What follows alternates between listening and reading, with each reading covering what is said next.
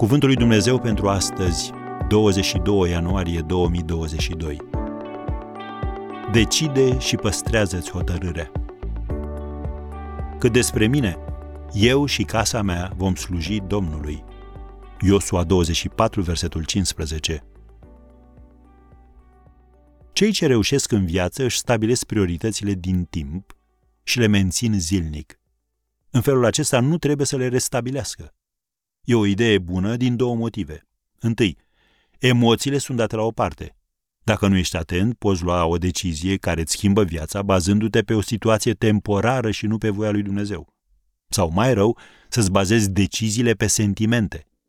Dar când stabilești prioritățile în viață înainte să fii nevoit să o faci, poți să o faci fără ca emoțiile să te manipuleze sau să te controleze.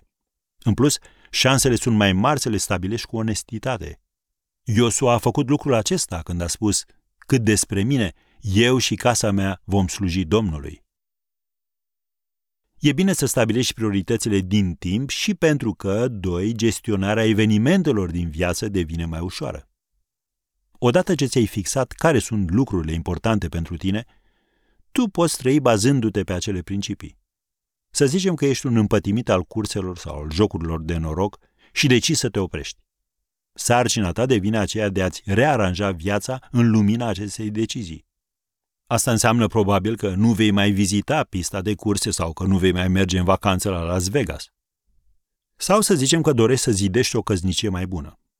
Asta ar putea însemna să petreci mai puțin timp la serviciu sau practicând un hobby și să planifici o seară în oraș cu soțul sau soția, săptămânal. E nevoie de onestitate născută în rugăciune pentru a ști care sunt adevăratele tale probleme și apoi să iei o hotărâre bună în acest sens. Și e nevoie de caracter și perseverență să-ți respecti hotărârea odată ce ai luat-o. Lucrul minunat este că odată ce iei hotărârea corectă, apoi încredințezi lucrările în mâna Domnului, îți vor izbuti planurile, ne asigură Proverbele, capitolul 16, versetul 3. El îți va da putere în fiecare zi să trăiești conform acestor decizii.